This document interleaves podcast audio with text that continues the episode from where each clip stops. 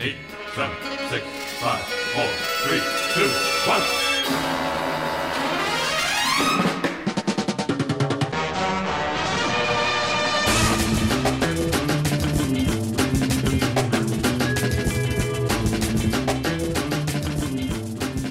Welcome to the inaugural Optimism Vaccine Podcast.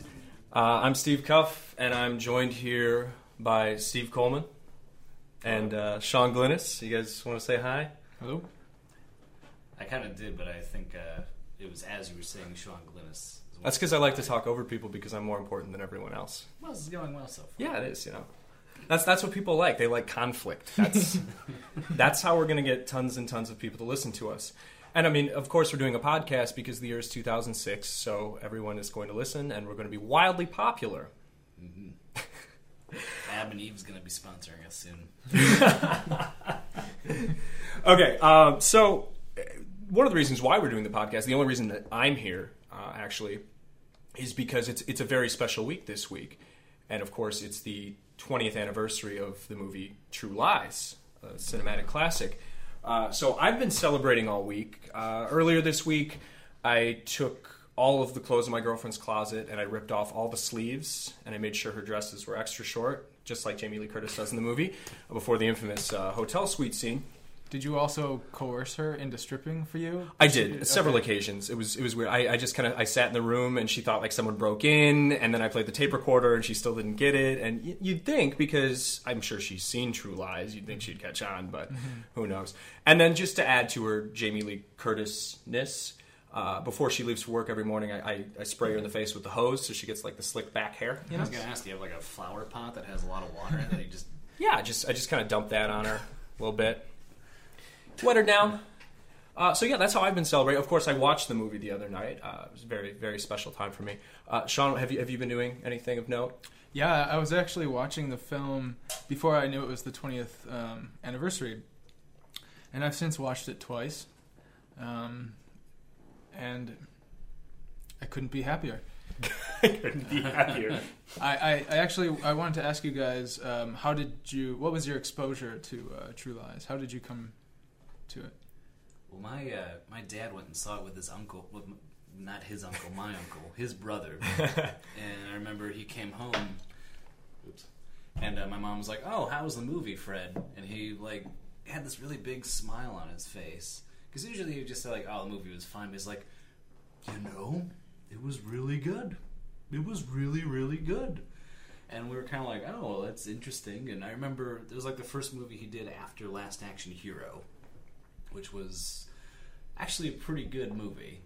Um, nice, nice bit of metafiction, but it was a gigantic flop. Yeah, so people not- weren't really expecting much. I think at the time, and yeah, I uh, we wound up renting it like on video a few months later, and like it became like the family's like Saturday night movie we'd all watch together. Hmm. And I think it's the first time I ever saw anybody in a thong. and what a thong it is too. Uh, which this was actually a topic of conversation when I was watching it the other day. Uh, like the, the the late '80s, early '90s thong, where like somehow the sides are just like halfway up a rib cage. I, I don't even know how like it, it can't be comfortable. Uh, and I don't know why they decided to do away with that. It's clearly it's a nice look. Uh, I, I I don't know. It's kind of weird. It's a weird thing. Yeah, you know what else can't be comfortable? Um, stripping for a guy that you don't know is your husband, and you don't find out until after you hit him over the head with a phone, and then you're kidnapped by terrorists. Um, actually, Yeah, talk about that a little because we've danced around this a little bit. Talk about the uh, the hotel suite scene in True Lies, please. it, it's it's really kind of creepy. Um, I have a f- like overall, I really enjoy the film, but uh, one of my large gripes with it is th- how weird that scene is because um, she's you know on the string and uh, Arnold is sitting there in the chair with the tape recorder, which logistically just doesn't make sense that she would actually think it was a real voice. No. But besides that, she starts dancing and it's and it's funny because she's clumsy. Um, and then the music started to get loud, and and the film seems to endorse this this weird situation that's kind of frightening as like sexual and like there's pratfalls and it's Yeah. we're supposed to like I don't know enjoy it. Yeah, I mean, it, it wants to be funny and it wants to be sexy at the same time, but it's mostly just uncomfortable. I think is the best word, especially because it's Jamie Lee Curtis who, and maybe this is just because we've we've watched her in movies past uh, True Lies, but to me, she's she's kind of a mom-ish type actress, anyways, and it's, it was just it was very uncomfortable for me. Yeah. Yeah. It's kind of like watching my mom take her pants off. Yeah, and you like the terrorists rush in and, and sort of grab them, and it, it's that's kind of funny because she thinks it's because of her, and and it's really because of him, and there's this confusion, and and uh, but but you can clearly tell that that happens because they just wanted to end that scene and they didn't Mhm. know where to go. They, didn't- they had no idea what to do after that.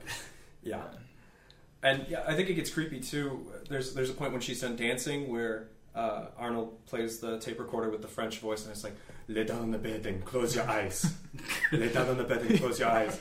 And she does, and then he like rubs a rose on her face, and he gets really close to her, and then it's, I mean, and, and he kisses her, and you think, well, you've, you've kissed your husband at least once. And felt his arms. You've, yeah, you probably. I mean, I would know if Arnold Schwarzenegger was kissing me, presumably.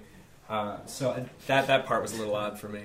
Yeah, plus the lighting is weird because it's actually pretty bright, but yet the faces are covered. Yeah, the faces are in shadow Don't somehow. they sort of imply that they haven't had any sort of intimacy for years and years, and maybe Yeah. yeah, so she she doesn't know what the touch of Arnold is like anymore. and we don't know. Like maybe he just like really worked out a lot while they were like kind of having this very cold period in their marriage. Yeah, Yeah, that yeah that brings up a good point where uh, the film is actually like if it was just handled better and it wasn't like creepy sexual thing going on here, um, it, it it serves a purpose as like um, this is the only way that Arnold knows how to sexually like approach her is through like coercing her there. yeah, using his like spy tactics that he's learned. Yeah, and it, it, it, it really does add layers and add steps to um, him just not being a good husband. Yeah, yeah.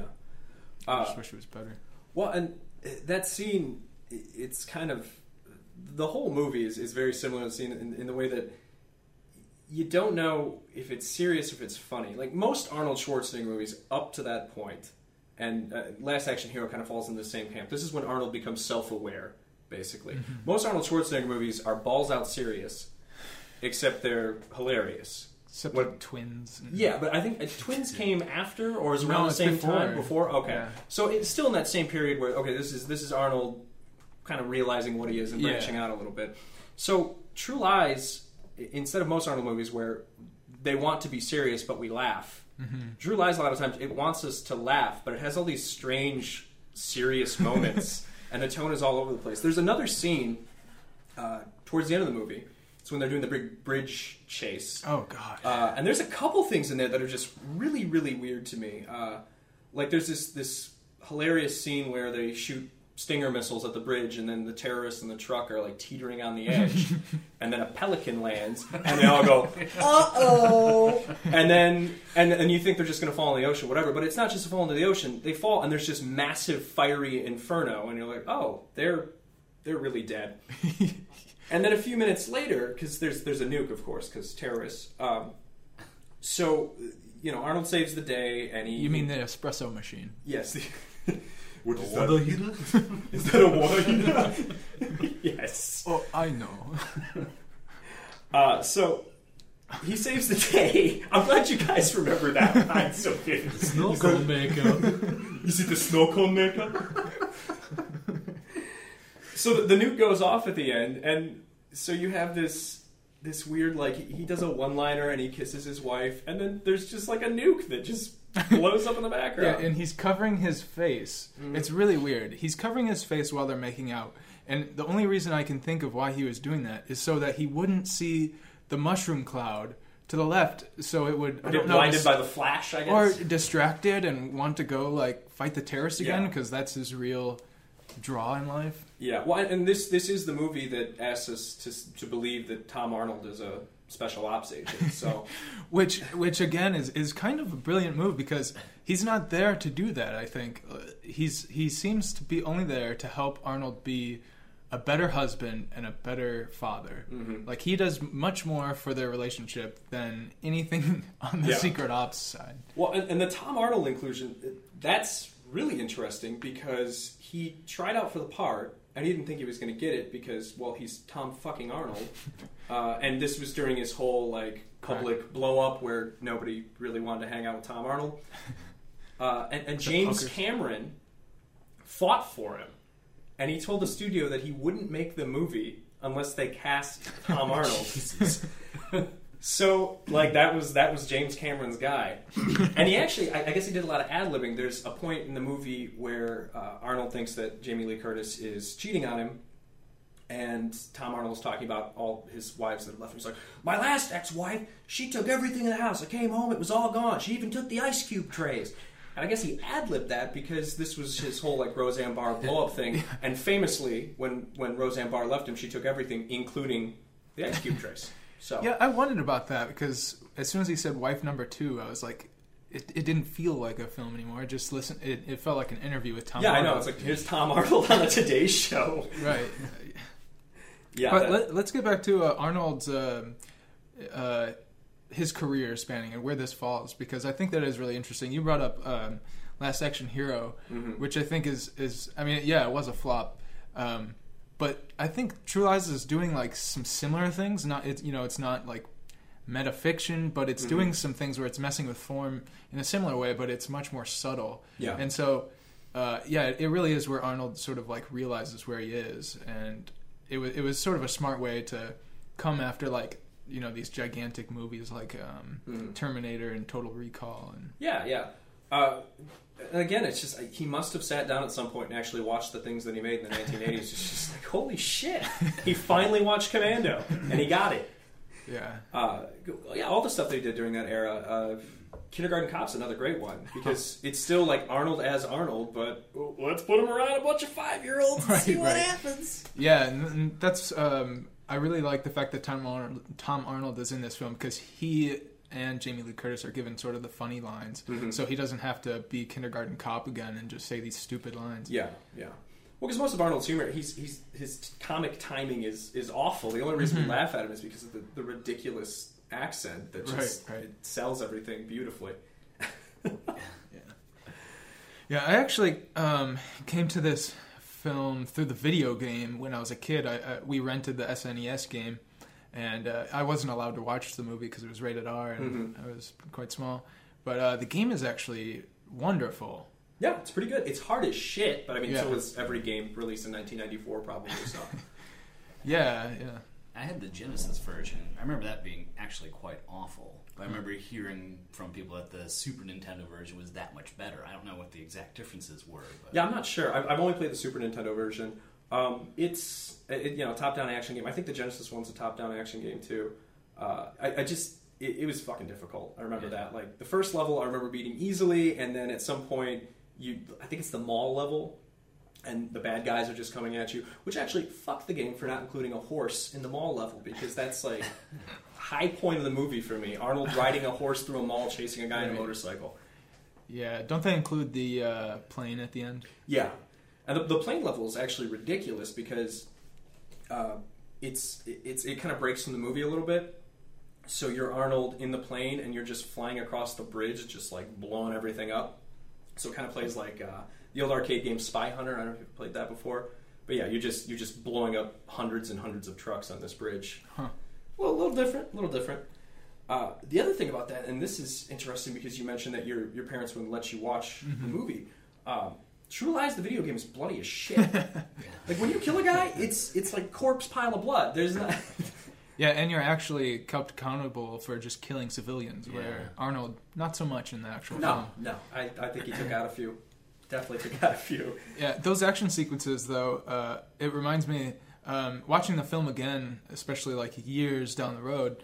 Uh, to me, it's uh, the middle, the second act of the film, really struck me as far and away the the, the best part of it. You know, the part that has Bill Paxton as sleazy Simon with a mustache. um, that that whole part seemed like the the most important part of the film, but yet when I was reading these old um, '94 uh, reviews by um, critics at the time, they all said that that that second part was just like the it felt like a diversion from the action, and everybody was waiting for the action, and uh, it seemed like Cameron specifically put these bookended action scenes, like the big Mm-hmm. rooftop thing, and then the big um, Miami skyscraper thing with the airplane, just to sort of like give you what you want. But Yeah, I mean, as an action movie, uh, I think it's it's a lot more modern than people give it credit for. Uh, it's it's definitely it's not paced like an early '90s action movie. It's No. not paced like an Arnold movie.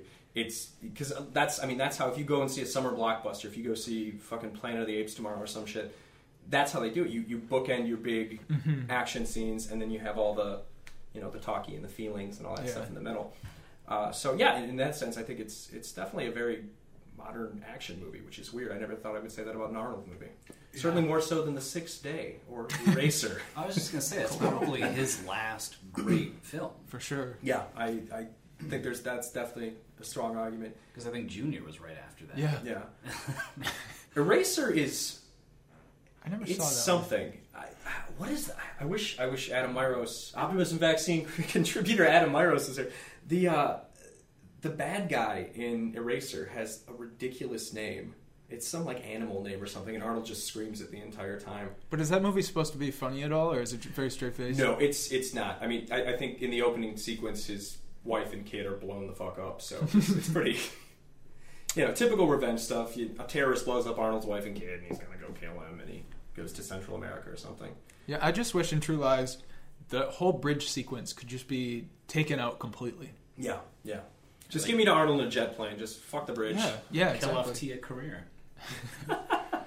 Yeah, which is the only- since Wayne's World. How's she gonna record her new album? Yeah, Sandra. watching her, she just it struck me as a a very like Catherine Zeta-Jones light. Yeah. yeah. Um, Yeah.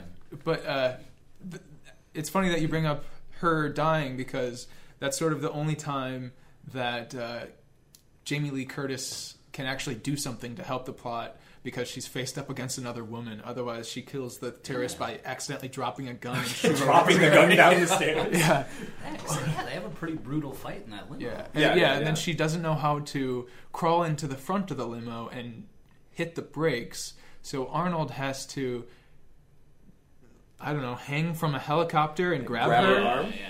Which, Which, is yeah, It's a little one of goofy. the iconic shots of that film. right. Actually, Jamie Lee Curtis did that stunt herself. I read the IMDb trivia.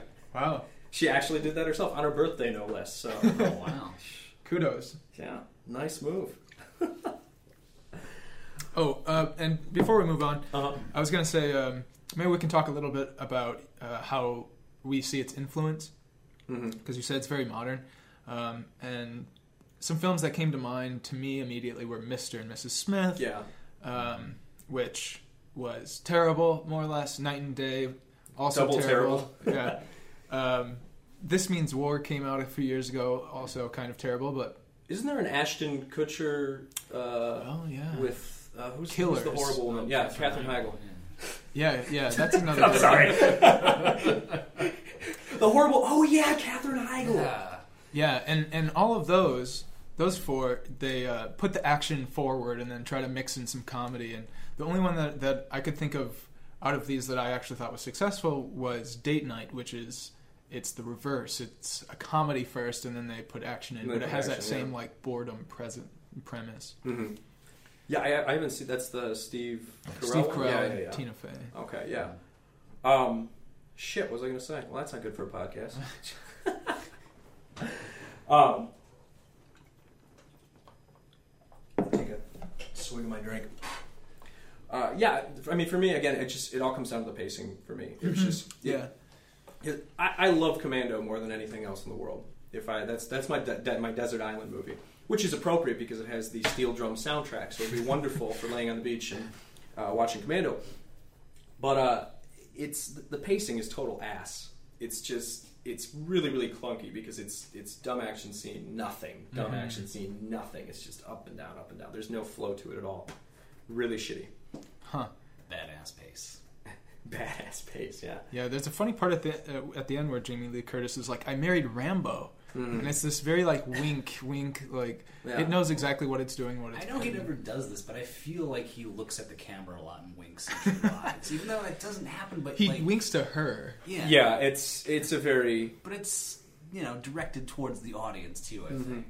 all, all I can think of is that the, the final line where you know the, the bad guy's hanging from the, uh, the the missile and he shoots it into the helicopter and right before he goes you're fired which I, I swear to god like i just I, this isn't what happens but i just picture like the camera just zooming in super close and, you're fired I, li- I like uh, right before he goes and saves his daughter.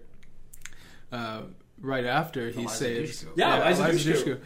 Uh, right after he saves his wife, and uh, you know she realizes who he is and all this stuff, and they have that kiss where he like covers his face, and then he has to go save his daughter, and he go he just goes bye, and it's like the least romantic like exit possible. yeah. I always forget that eliza dushku's in that movie because she doesn't really look like eliza dushku. Uh, what and she's kind of interesting in the movie just because when we think of our, our young female leads now, like I saw uh, Transformers uh, a couple weeks ago, and uh, there's some blonde woman I couldn't tell you what her name is, and she's supposed to be a 16 year old kid or whatever, and she's clearly like a 25 year old drop dead gorgeous model. Eliza Dushku in that movie, she's, I mean, she's all like grunged out, and she looks like somebody just dragged her through the dirt. Her hair's all disheveled, uh, you know. And I, like, oh, she looks like shit. Well, not really. She looks like what a kid would actually look like. Yeah. Um, so yeah, and that was kind of weird because I'm used to, Mhm. you know, if, if you got a 15 year old kid, clearly you got to cast a 25 year old supermodel. That's what we want. Mm-hmm. Got to drool over the children.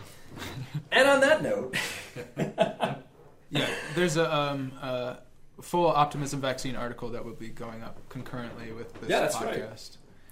which uh, I, I read the first draft of, and Sean was very upset. He, didn't he didn't want me to mock him for his, his spelling errors.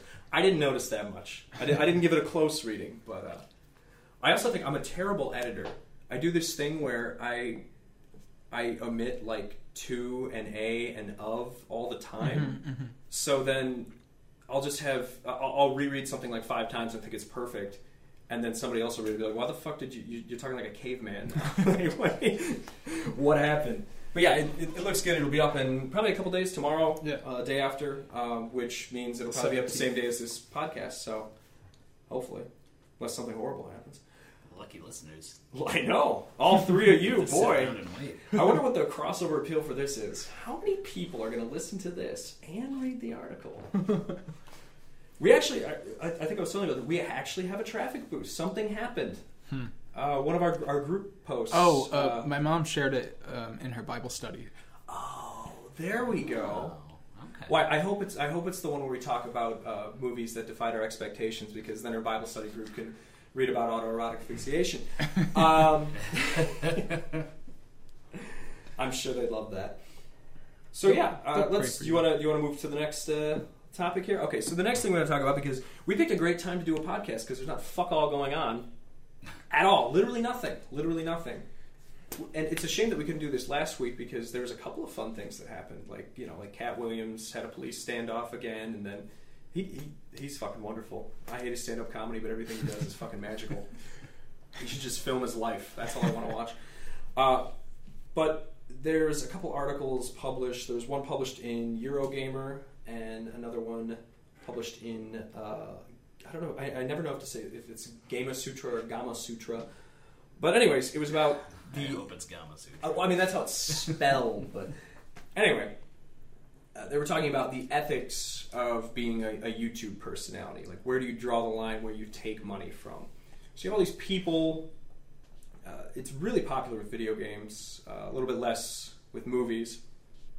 But basically, they do reviews, or in the case of video games, they'll just do gameplay. Like, here's this jackass playing whatever fucking video game, and then he, you know, screams at the scary parts died, makes jokes that aren't that funny, and people love it, and they have millions of subscribers, and they make money from the ad revenue. So there's been this issue where people are taking money to promote things, and it's kind of dicey. So let's say that you're a game publisher, and there's let's pretend in a in a world that will never exist, Optimism Vaccine has fifty thousand subscribers to YouTube. So game publisher comes to me and says, "Hey Steve, you're so popular and so cool. Uh, why don't you do a gameplay video on this new video game, and just don't say anything bad, and we'll give you fifty bucks every thousand hits or something like that." And then you make a little coin on the side. Now, these people are getting paid because obviously when you have YouTube and you monetize something, they do ads before the videos. So that's where you get your ad revenue from. And you can make good money. If you have a million subscribers, you can make a six figure salary. If you're the best guy out there right now, and by best I mean just most popular, um, there's a guy named PewDiePie, and he has like 27 million subscribers, and he makes like 4 mil a year just from ad revenue. Uh, so there's money to be made, but you get this extra cash on the side. So there's some stories coming out like this one guy, he actually went to a publisher and he said, I will like your game's trailer. Just like it. Give it the thumbs up on YouTube. And you have to give me 10,000 pounds, which in, I don't know, uh, tea and crumpets money means probably like what, like 15,000 US dollars maybe? Yeah, maybe. which is like that's a good chunk of change. And it, but it raises the question of are, are these people journalists? Do they have to stick to ethical standards? Does it not really fucking matter? Is it okay as long as they disclose what they're doing? Uh, and it's it's really a big gray area, and it's hard to say because I don't think there's one definitive answer because is every YouTube content creator the same? And I would say probably not. So I don't. I mean, do you have any any thoughts on this? Media ethics experts? Yes, no. We're accepting callers. We're accepting Well, callers. I mean, it's not something that's regulated, so yeah, I think it Yeah. doesn't really matter. I mean, that doesn't mean it's not bothersome to Mhm. somebody like me. Like, it's kind of bullshit. In Yeah, A way, yeah. But Uh, I, I'm fine with it as long as they disclose it. yeah, Like, yeah, feed me feed me your bullshit as long as I know it's bullshit up front. If you, if you tell me in the beginning, hey, this video was paid for by you know X and Y, so there you go, then that's fine. Then I know what to expect. I know Right. it's not you know an actual review or it's just whatever the fuck it is, corporate whoring. Right. Hopefully, this isn't just a gateway to something like that. Yeah. Now, there's another side of this coin too. Uh, on YouTube, um, you can claim anything as your own content, like a copyright claim. So this happens to Optimism Vaccine all the time. This is this is how I spend like every Saturday morning. Um, I get an email that says one of my videos has been flagged. I go to the video and then I have to fill out this form where I appeal the flag. Now, if your video gets flagged for copywritten content, uh, you can't monetize it. You cannot make any money from it until the appeal process goes through. And after the appeal, then you either make money or you don't. The problem is, is whoever makes the video is completely removed from that process.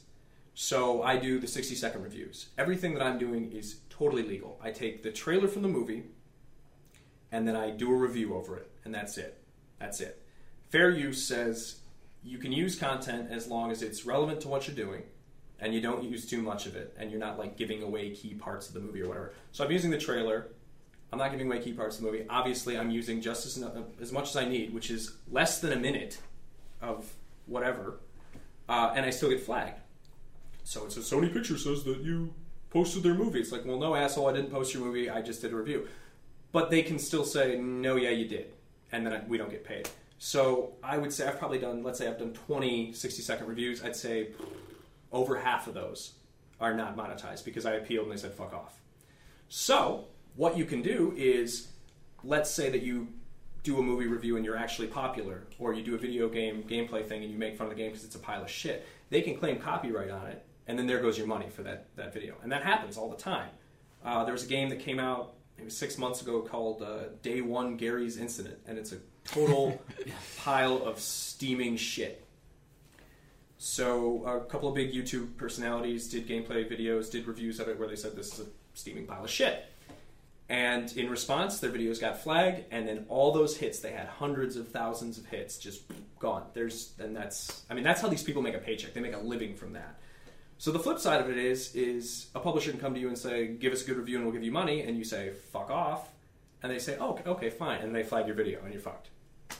So there, there needs to be, I mean, as So- much as there needs to be guidelines for maybe disclosing what you're doing, there also has to be guide better a better process of appealing things, and not just a computer algorithm that flags shit randomly. So, Identity Thief, the movie, could have come after you for spoiling the fact that it's, It's terrible. shit. Yeah. Yeah, actually, um, they did come after me for that. That's that's one of our, our things that isn't monetized. I don't think it's because of that. It's obviously because I used a trailer. The sure. one thing that I'm a little bit leery about, and again, I don't know because it doesn't have that many hits, so I can't say this for certain. Uh, when I reviewed the uh, the new, well, it's not new anymore, but the newest Texas Chainsaw movie, It's one of the worst movies I had seen that year. I think Identity Thief was actually worse, but New Texas Chainsaw, horrible, horrible. So instead of doing a regular review where I talk over um, the uh, you know the trailer, I just found a stock video of an elephant taking a piss and shit, and it was silent, and then it ended. It's like a five second clip, and that's it. That's all it is. So I got flagged, but it didn't get flagged from the source of the you know the piss and shit video. It got flagged by uh, whatever studio Lionsgate or whatever that did Texas Chainsaw. So I don't know if they just flagged it because of the title. I don't know if they flagged it because of Elephant Dick. I, but Or just like contrarian viewpoints. yeah, yeah. So uh, yeah, that's that's a serious problem because some some developers, some movie studios will definitely do that shit. I don't know. Any any other thoughts on that? You guys want to move on? All right, Steve. You said you wanted to talk about Saturday Night Live. What the fuck is going on? I don't I don't watch that shit. Yeah, anymore. what You is guys tell me that? About. What the, what is this Saturday Night Live you're telling me about? Well, it used to just be called Saturday Night with the not ready for prime time players. and, uh, well, I, I don't know. Like, I definitely, and we'll be talking about pop culture we gave up on a little bit later, but I think a lot of people have given up on Saturday Night Live. But, like, this year I was very curious about it, just personally, because they had, I think, like six or seven new featured cast members. Oh, Like, wow. There's almost more featured cast members than there are legitimate cast members because they're trying to get a new cast rolling in the next year. Um, but there was like a lot of room for just, or no, there wasn't enough room for a new breakout star. So they just fired three of the new cast members. Oh wow, Um, that's a lot. Jesus. Yeah, um, and like all three of so there was Brooks Wheelan, um, John Milhiser, and Noel Wells, and So all- not uh, Nassim Padron. Oh, Nasim Pedrad. What about Horatio Sanz? is he still there? No, he's not there. How is it? He never goes away. He's uh, like, I, that's I can't. I refuse to believe that. Is he really When, gone? when was the last time you watched that? I don't know. I just, I just know that I, I would, I, I probably watched it like, I would probably watch it once a month for let's say the span of ten years, and he was the only constant. Because what the Yeah. fuck else is he gonna do? I don't know when he left. I think it was like the early 2000s. Though. That's depressing. Pretty sure he's been gone for almost 10 years. I refuse to believe that he's still there. But yeah, they uh, but they got rid of these three new cast members, and I know with Noel Wells was just known for doing a really good impression of Lena Dunham, and a not so good impression of Nancy Grace. Uh, John Milhiser did literally nothing. Um, I think he. I don't even know if he did any impressions. Like I think he barely showed up in any sketches. Same for Brooks Oh. Wheelan. I think they had him do a few weekend update things, but yeah, they all got dumped. Huh. Um, and uh, yeah, I mean, really, the ones they got rid of are just sort of nondescript white people. Yeah. So a typical SNL cast member, really. yeah, basically. Um, That's everybody, right? Except for Yeah. Horatio Sanz, obviously. um, but uh, they have Zashism. That's how I'm going to say every single cast member now is just in the Don part. You have to. There's no other way to do it. Um, and of course, they hired her midway through the season because there was this controversy that they hadn't hired any black female cast members, really not since like uh, well, Maya Rudolph. Yeah. Um, and before her, it was Ellen Clegg. yeah, when the, Ellen Cleghorn, geez, when was she hired? Like 1992? Yeah, I think she was like 89 to 93. Oh my I God. she was on. Underrated cast member. Uh, stay tuned for an accounting for the underrated for Ellen, Ellen Cleghorn. Cleghorn. Um, so yeah, I don't know, like if they're planning on hiring new cast members or if that's just if that's just it. They're just going to start Yeah, fresh trim next the season. Um, there are there's at least like one or two cast members that are from that new group that I actually think are very promising. Uh, Kyle Mooney. Is he the one from Hello Ladies? Uh, yeah, he was in Hello Ladies, which is canceled, and he's in those uh, he's in those Sprint Family commercials Oh, right. now too. Oh, how the guy fun. with the uh, frizzy hair and the glasses. But uh, he does these short films. It's not like the SNL digital shorts that Andy Samberg did, but they're actually they're really good. And I think like uh, like it actually kind of got me excited about Saturday Night Live again. What's not that excited, but like enough to where it piques my interest every now and then. Yeah, yeah. What's sad about that is those shorts will become viral like quite quickly, where people like maybe me or Steve, who, um, who don't really care about the show anymore, who have given up, we can see that without having to like go back and actually watch the rest of it. Yeah, that's exactly how I feel about SNL right now. I don't need to watch it because I know if something's really funny, I'm probably going to see it. Right. Goddamn internet's ruining everything.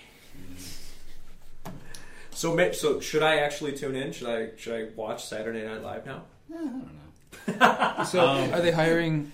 Do they have Quite the endorsement. I don't think they're hiring anybody else. Um, I know that there's a, there's also a newer cast member who was just a writer who they hired to do Weekend Update, uh, Colin Jost. I, don't, I have no idea who that is. And, I thought you were uh, gonna say Colin Quinn.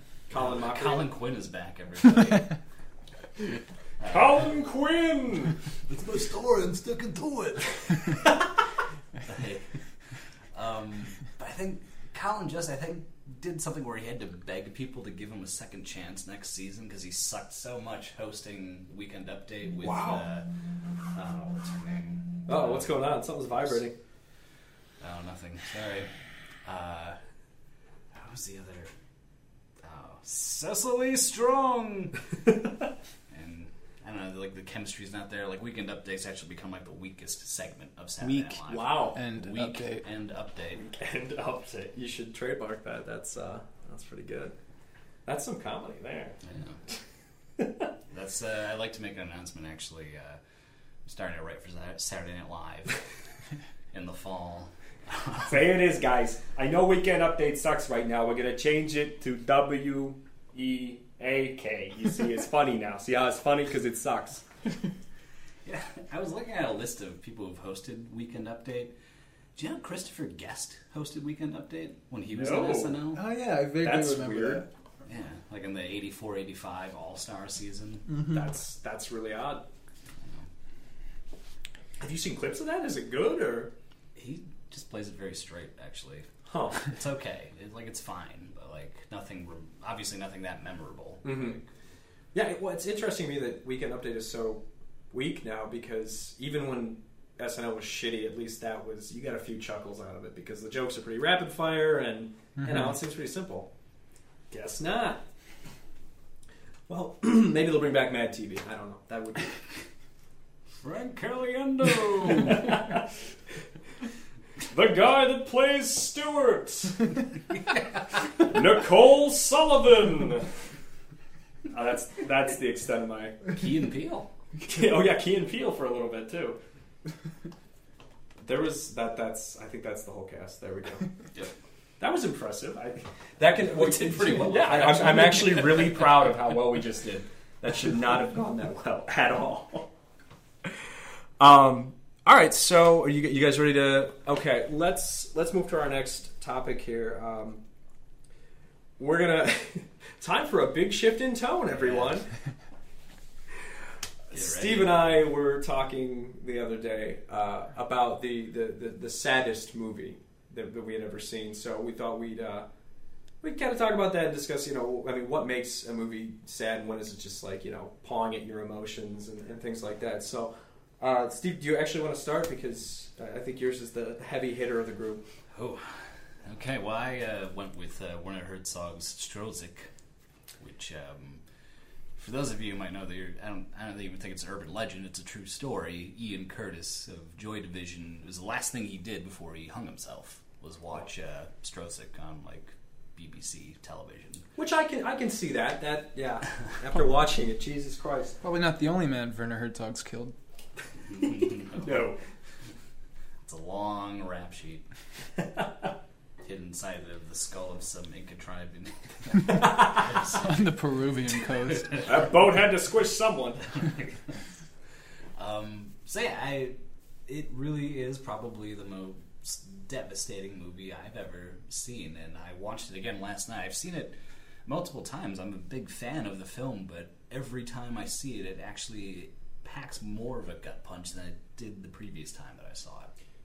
Yeah, it's. Uh, I, I watched it for the first time uh, recently, uh, specifically for this podcast, actually, and uh, it was Jesus Christ. It, it's one of those movies too where it's it's not relentless with it making you feel like shit. He just kind of builds up these these really really flawed characters that you want to like, that you want to root for. They're underdogs. Um, they're immigrants from Germany, and you, you just you want to come out on top. But you know, of course, well, I mean, I knew because you said it was sad that things weren't going to turn out so well. uh, Do we need to give a little bit of a? yeah, why don't you give a rundown of the plot? Because I mean, this isn't exactly you know, Stroszek Common is the. it's not Casa fucking Blanca. I don't think everybody's no, seen it. um, but it, it, it very well should be. Um, uh, sorry, that was really hyperbolic. um, Stroszek is a, like I said, Werner Herzog film. Uh, stars Bruno S. And uh, he actually plays the titular character Bruno Stroszek in the film. Um, a little bit of background on the actor who plays him is actually like some street street busker I think that Werner Herzog discovered on the streets of Berlin and like hired him to do this at least this film and uh, it starts out he's getting let out of prison. Um, what sort of crime he commits, I don't really know if they make clear. But basically, they attribute to the fact that he's this alcoholic. Yeah, yeah. And, and he plays a street buster in the film too. Um, but he sort of has this. He's in love with this prostitute named Eva. I don't think she loves him back, but sort of uses him to kind of like get protection from the pimps. One of which is played by um, Vigo the Carpathian from Ghostbusters 2. I don't know That's, if you that's true. that. Yeah, I, I, I, he looked familiar to me, but I couldn't, I couldn't put it. Who was a two two legitimate pimp? Vigo was a fucking He pimp. was a, he was a pimp. He was a boxer and a pimp. That's really Um, weird. So like, there's that real rawness to that movie, and these pimps basically bully Stroszek, and there's also they. There's an older man that lives in the same apartment complex as Stroszek, and they are all having just such a miserable time.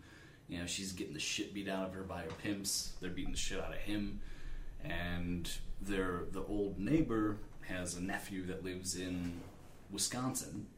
So the film's actually shot in rural Wisconsin. Shout out to Wisconsin. Yeah. So they leave Berlin and they go try to live the American dream, and they say like everybody makes money in America, everybody gets rich, and like he winds up working for the, this guy's nephew, so he's just like a mechanic.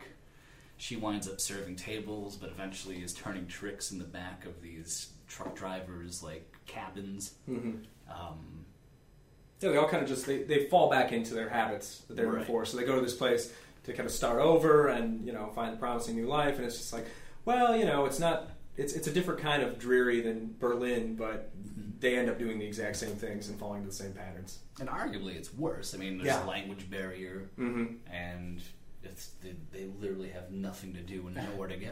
Yeah. Don't they run into some sort of financial problems as well? Yeah, they're not paying their bills, basically.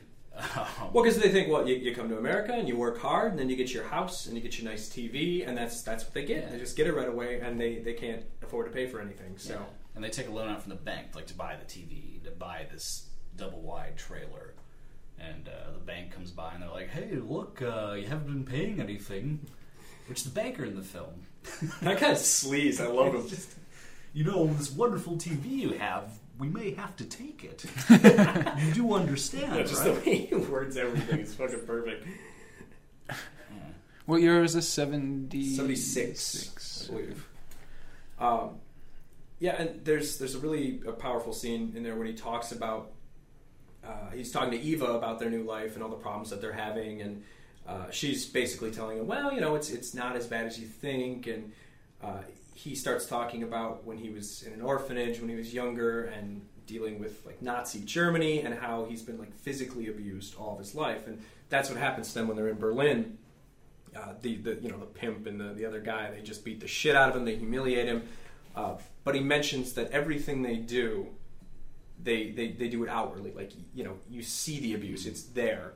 Uh, whereas in America his primary abuser is just I mean American culture in general and then this banker who just kind of like passively is ruining his life uh, and he talks about how that's so much worse that he there's I mean there's nothing he can do about it. there's nothing physical for him to grab onto it's just everything sucks Just they smile at him and they take everything away. yep And- smile at him and they take everything away And they do. They he has to sit there through the auction while they're auctioning off his house and his television. a Sylvania no less Yeah. So, um, if we're going to talk about uh, sort of like what makes movies so sad, what, what makes them work, um, obviously it's not just storyline because then any movie could do anything. Mm-hmm. So, what is it about Stroszek that you find particularly effective? But It just seems, and it sounds like a cliche to say, but just everything about it just seems very real. It's Yeah. hyper realistic. Mm-hmm. Um, It's got the uh, authenticity thing going pretty well. And there's really no moment in that film where you feel any sense of hope for these characters. No. Like there's just they're doomed from right from the beginning, and I think the, actually the relationship between Ava and Stroszek like really gets to me. Um, because again, it's clear that she's sort of using him because he has feelings for her, but she has no feelings for him. And you know, she kind of falls into the same thing. She's turning tricks with these truckers, and she's gonna leave him to go move to Vancouver with these skeezy ass truckers who are probably just gonna kill her Yeah. at some point. Um, and you know, it's just it's a very isolating feeling. Even if he's with people, like just that Strauss character is completely alone, Mm-hmm. and there's just again, there's never any sign of hope for him, and like the only way the movie can end is the way that it does end. Um, which can we spoil? Yeah, it's from fucking 1970s. Yeah. If you haven't fucking seen this shit, fuck you. Plus, it's a Werner Herzog movie. You know it's not going to be goddamn uplifting. I mean, And he What about Grizzly Man? He runs away. he just destroys these tapes. no, that's not very funny. That's really bad. Yeah. Um, go go ahead. just trying to lighten the mood here. Um, yeah, so he goes up on a ski lift with his t- frozen turkey, Mm-hmm. and he shoots himself. You don't see it; you just hear the shotgun Yeah, yeah, off the shot. camera. And the film ends because he's running through this sort of like ski resort. It's like a tourist trap It's thing. like a I don't know what the fuck it is. thing. It's weird. And it's actually filmed in. It's happening in Wisconsin, but it's filmed in North Carolina. You can tell there's actual mountains. yeah, we don't. There's not many of those. Um, there are no mountains in Wisconsin. Ah, the hills of Milwaukee. listening. Yes. A couple bluffs, but that's about it. But, uh, and just has this scene where he like before he goes to kill himself, he puts quarters in all these machines that have these animals that when you put in a quarter, they do these tricks. Like there's a rabbit that goes and tries to eat something off of a fire engine, so it makes the fire engine go. And then there's this. Uh, the most iconic image of the film is probably this dancing chicken. Yeah, it's pretty amazing. Actually, I kind of wish those things were real. Yeah.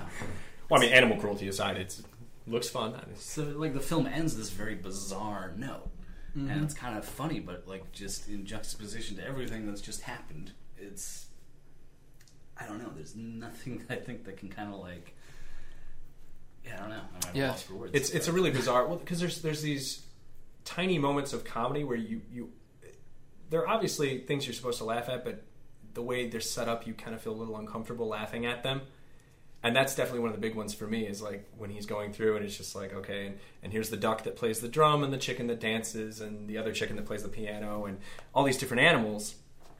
Uh, and then obviously goes on to kill himself. But then they go back to the animals, and uh, his truck, which had broken down and it actually caught on fire, he somehow I don't know how he did this, but he he just like got it driving in a circle by itself. So the, the truck's driving in a circle by itself. It lights on fire and blows up. The chicken's dancing, and then just all this weird chaos going on around him. And then, yeah, Yeah, I haven't fi- I haven't seen the film in just about like eight years or something like that, and I have like vague memories of what happens, and uh, I remember you know the truckers and things like that, and, and the banker coming in, but uh, it was one of those films where when I finished watching it, um, it just left me with such a feeling. Like I, I remember that last scene more than you know pretty much any other film that I've seen over like you know 3 Mhm. years or something like that.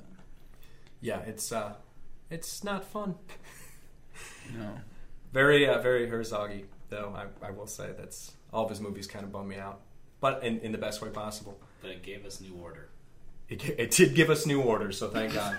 we wouldn't have Blue Mondays if it wasn't for that.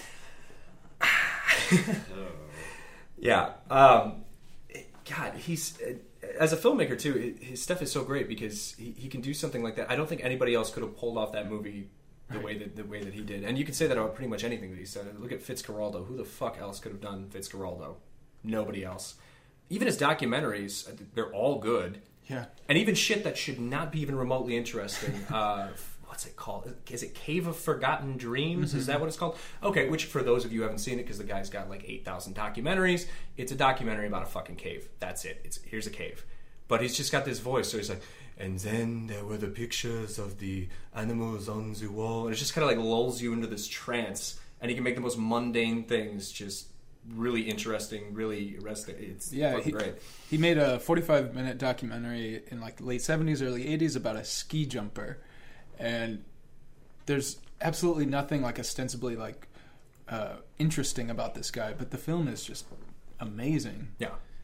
The things that he can just pull from. He made a "Don't Text and Drive" PSA. Right. That's fucking amazing. I mean, how the hell do you do that? That's not even Second film possible. He made it in, in Wisconsin, by the way. oh, I did not know that. Oh, you're right because he interviews the family with the with the little girl that gets run over by the car. Just a few blocks Spoiler alert. Shit. Wow. There we go. Wow.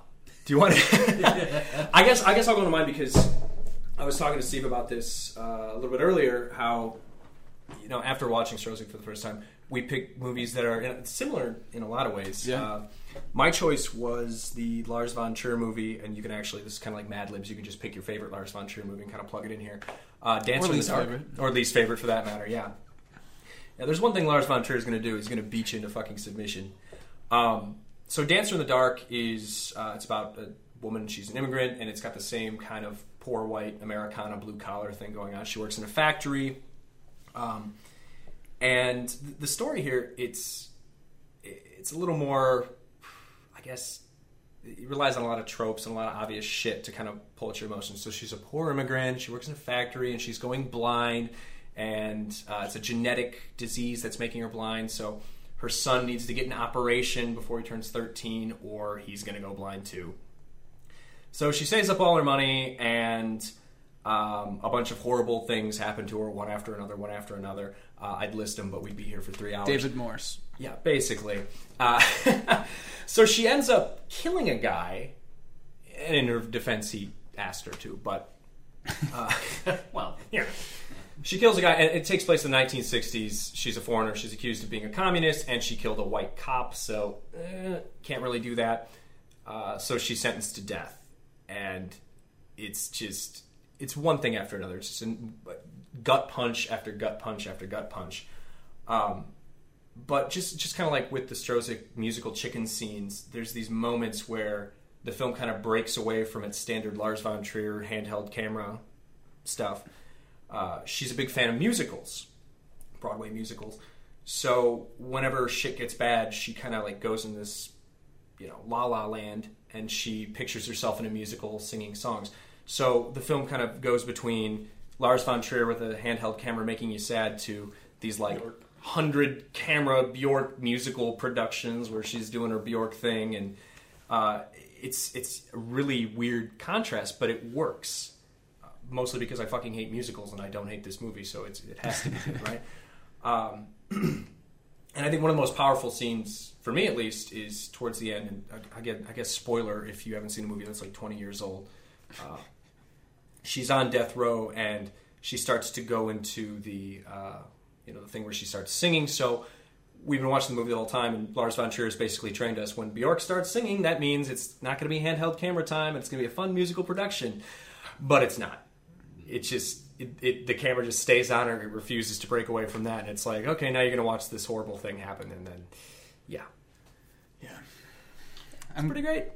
I'm glad you brought up uh, the uh, similarities between Stroszek and, and Dancer in the Dark because, um, like you said, the, the stories are very similar, but the, the filmmaking styles couldn't be different. Oh yeah, yeah, absolutely different. Yeah, it's interesting. Like like you said, Lars von Trier is just sort of throwing stuff at you, and and Herzog, it's, it seems he's a much more subdued and, Mhm. and sort of lets lets it happen. Yeah. It's interesting. Uh, and, and that's, I guess, both a strength and a criticism of Right. Lars von Trier. He- He's very adversarial with his audience. He, he likes to see how much you can take. Right. Um, so whether it's you know Willem Dafoe's penis or Shia LaBeouf's penis or Bjork dying or Bjork's penis. or Bjork's penis, um, yeah, it's he, I like he he likes he likes to you know shovel a bunch of stuff on you, and, and he's he's very talented, but it's um it's a lot it's a lot to take on. yeah. and sometimes it works better than another one of his super sad movies. Um, did you see Melancholia? I mean, the title kind of says it all. uh, and, and that's that's one of his movies where I feel like it, it doesn't quite work as well. Right. Uh, Wait, what? Melancholy. Oh, that was the one with Kirsten Dunst. Yeah, Kirsten Dunst, End of the World. Um, and it's weird because I guess the ultimate thing, like the ultimate bummer, is the world's ending and there's nothing you can do about it. So there's just this impending doom.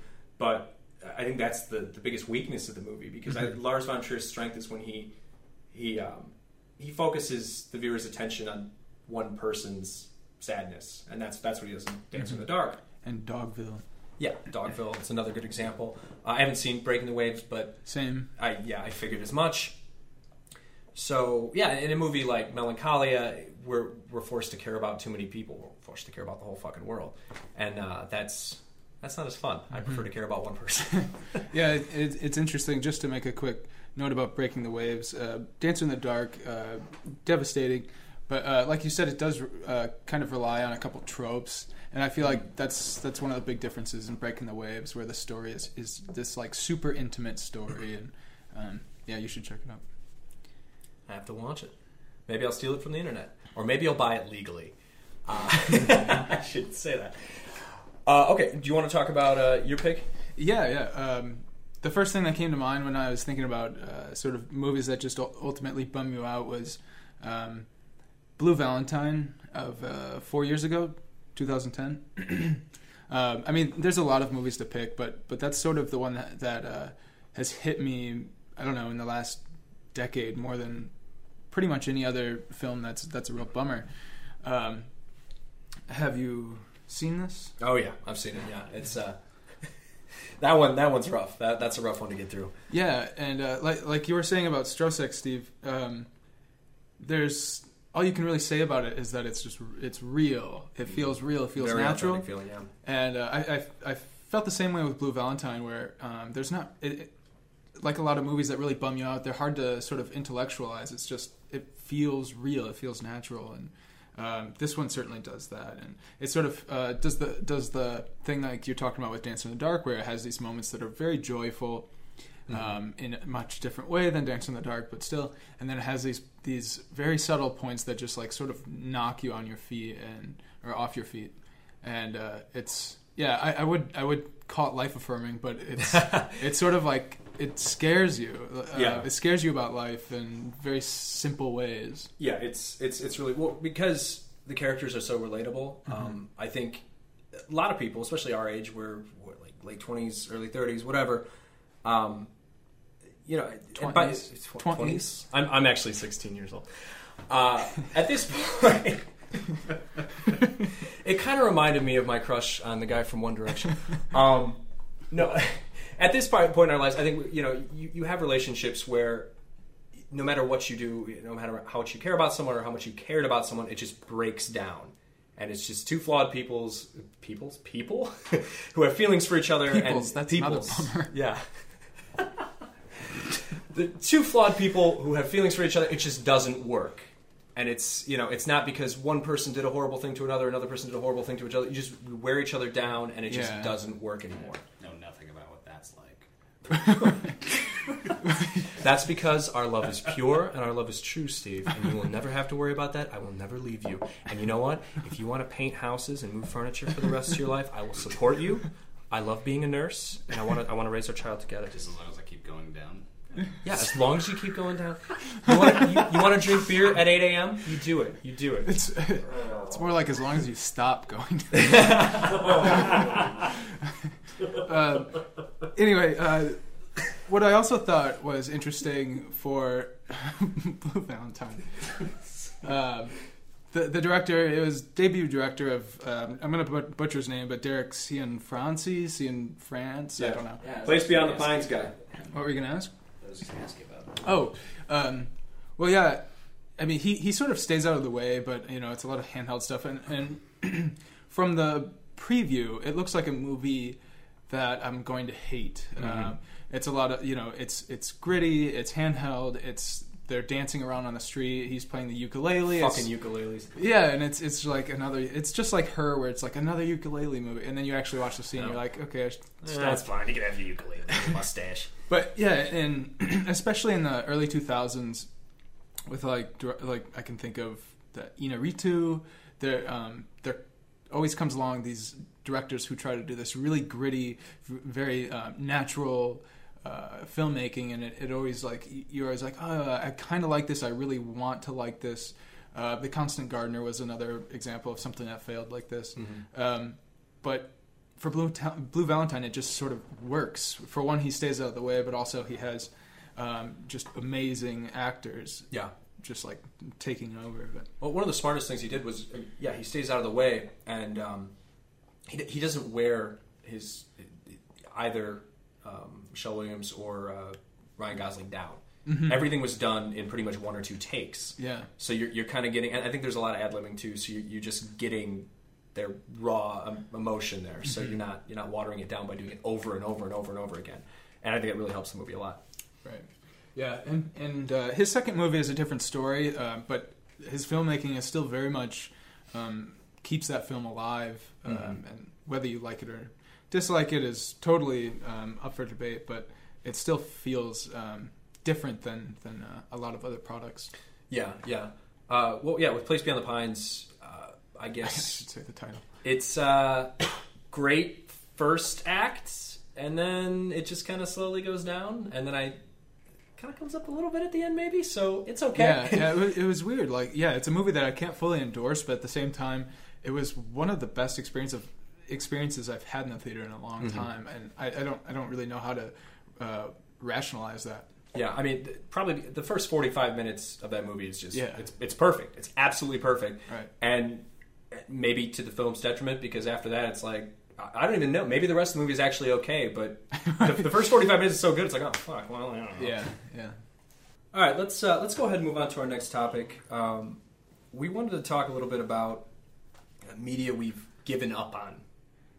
Uh, Sean and I were talking the other day, and I mentioned that I well I kind of passionately expressed my hatred for The Walking Dead, which I've given up on multiple times, and I, I have a very strange relationship with the show. I, I absolutely hate it to no end. But I, I just I keep coming back because you hear all these little rumbles on the internet. Oh, it's getting better. It's so much better now. You should watch it again. The last season was horrible, but now it's okay. So I keep coming back, and obviously I keep getting disappointed. Um, so the first time I quit was actually after season two, uh, which have you guys both watched The Walking Dead? Are you familiar with? Uh, Yeah, yeah. I, Okay, so for people who haven't watched The Walking Dead, season two is the season where they just basically sit on a farm and stare at their dicks for an hour every week. So seriously, that's that's all they do. Just just a lot of uh, dick staring, and there's a girl who's missing named Sophia. So we get to hear people go Sophia in the woods, just over and over and over again. Uh, and, and that actually that's kind of a common theme too in The Walking Dead is uh, yelling a child's name. So after we find out, spoiler alert, fuck you, don't watch this show, I don't care. Sophia's actually dead. She's a zombie. Oh, we didn't see that coming. So then they move on to just yelling Carl's name all the time. So we go from Sophia to Carl, like just constantly, constantly, constantly. So I gave up after that because I didn't think they were going anywhere or doing anything. And then I hear about this character, the governor, who seemed Yeah. kind of interesting to me, and all the people who are like, Oh, well, if, if, if you've read the graphic novel adaptation, then you know that oh, when the governor comes in, that's when it gets interesting. And there's a girl with a sword, and blah, blah, blah. Like, all right, girl with the sword, governor, let's let's watch this. And that season was okay. It was fine. It didn't make me want to die, so I figured, well, keep it going. And then it got worse and worse and worse and worse, and I was about ready to give up again. And then they did something sort of interesting. One of the problems with The Walking Dead, and there's like fucking 50,000, we could dedicate a mm-hmm. six hour podcast to that, is you have a dozen characters at least. You don't really develop any of them, maybe two or three. Uh, Rick, sort of, uh, a little bit, and a few other characters. You, you get you get a little something. Yeah, fuck Rick. if they do develop them, they del- de- they develop them totally in the wrong direction. Yeah, yeah, they're they're all terrible. Um, and there's no consistency either. Like whenever a character makes a decision, which it's, they usually make a terrible decision, um, they always make terrible decisions in unique ways that are different from the way that you think that character should be making decisions. It's really inconsistent and stupid. But anyways, what they did was they took this giant group of people, and they broke them up. And every week, instead of focusing on 12 assholes, we focus on two so we can develop the characters a little bit more. Kind of smart, because maybe you can make me care about some of these people I don't give a fuck about. Like uh, Glenn, the uh, Asian man with the hat, who I don't give a shit about. Well, maybe if you spend an hour or two on him, then I'll start to care, but probably not. So they, they do this thing where they start focusing on individual characters. And then this is the, my breaking point. this is where I throw up my hands. There's an episode where um, hillbilly man who's not dead. Uh, what's his name that everybody thinks is? It's either Merle or Daryl. Merle or Daryl. I can't. I can't remember which one it is. Uh, Something that's I think it's Daryl. It's it's Daryl. It's Daryl. So Daryl, Merle and Daryl, Daryl and uh, and then girl whose name I forget, and and her entire job is taking care of the baby that she loses, uh, and she doesn't have a personality other than baby taker carer of person. Right. Uh, Other than woman. yeah, woman, exactly. Young maternal figure. Uh, her and and Daryl are you know fighting off zombies, blah, blah, blah, blah, blah. and she kind of has this breakdown because she's a teen and she's not doing teen things, and even though the world's ending, she feels like she's entitled to doing teen things. Uh, so she wants to have her very first drink. So this is this is the entire episode. They go to a country club because she thinks there's going to be booze there, and there is. There's a bottle of peach schnapps, and and Daryl goes, "That's no good." So obviously we have to move on because there's 30 minutes left, and peach schnapps is no good for a 16 year old girl's first drink. So they they find this like shack. Uh, I think it's actually Daryl's like former home. I want to say because you know then we can have emotions. Uh, and then they just they sit in the house and they drink moonshine, and uh, maternal teen cries because she can't be a teen, and then Daryl cries because he had a bad childhood. So we, we learn all about them, and I don't give a fuck the entire time. And at the end, there's this really weird thing that they do. So they symbolically they burn down the house because it's it's yeah it's Daryl's former house and he needs to burn the bad memories. And then they, they burn the house, and as they burn the house, this Mountain Goats song comes on. I think it's called uh, Up, Up with the Wolves. Up, Up with the Wolves, yeah. And it just starts blaring, and they're just staring at this blazing house. I'm like, ah, done. I'm fucking done. And I where, can't do it anymore. what episode was that? I don't know. I want to say it's from the most recent season. Would that be four or five? I I, I, have been I've been off the wagon since then. I think this happened back in March, so Yeah. probably the most recent season. But I'm, I'm fucking done. There's no more of this. For someone who's given up on this, you've made it much further than Anyone? anyone. I really have. I, I just no, it's surprising, and and uh, I've never hate watched something with more passion. See, that's no the thing. idea. That's the thing. So when I started watching the show, uh, binge watched the fir- the first two seasons. The first one's only like six episodes. Yeah. And uh, meanwhile, like I mean, I was I was into it enough to to watch it and keep watching, but I couldn't believe how how bad the gender and race politics were in it. That that I it was it was like it. I developed a hate watch. Yeah. And but it was a hate watch that's fun, you know. And then uh, once season three started, I, I just couldn't do it anymore. Like the badness wasn't good enough. Mm-hmm. Um, and yeah, it was just like uh, you get after a while you get tired of the white dude telling the much stronger and capable black man to go watch over the women at the back of the home and Tend to the children. yeah and and then the story in season three just got absolutely terrible where where i i i just had to stop watching and Mm-hmm. yeah Well, and it's funny too because uh, you mentioned the uh, the strong black man. I, I I can't even think of his name because I think they probably said his name like three times. Uh, eventually, he dies. Oh, who saw that coming? Character they don't care about dying. Um, but then they promptly replaced him with another strong black character that they basically do the same thing to. So Yeah, yeah. It, when it, when I was watching those first two seasons, um, it was so bad that I that I I was convinced that it was some sort of subversive thing where they were they were giving it too much credit. yeah, you know, because you know people talked it up so much, and uh, I had never seen it before, and so I was like, oh, this must must be like some like really great subversive thing that's going to reveal itself soon. Never did. Once I realized it never did, it was sort of unwatchable, and I can't watch Rick just sort of. Uh, and his kid wear that stupid hat all fuck the time. Carl. Fuck his fucking angst. I'm so sick of his bullshit. All he does is mope around. Uh, there's an, an episode in the season that I don't- I don't think you watched. I think it was the episode actually right before I quit, where um, Rick is injured, like on the brink of death, and he's like lying in this on this couch. And uh, Carl's response to his dying father is, "Mm, "I'm mad at my dad." So he stomps off, almost gets himself killed, and then uh, finishes the episode off eating a bunch of chocolate pudding on a roof. And that's which Yeah. is.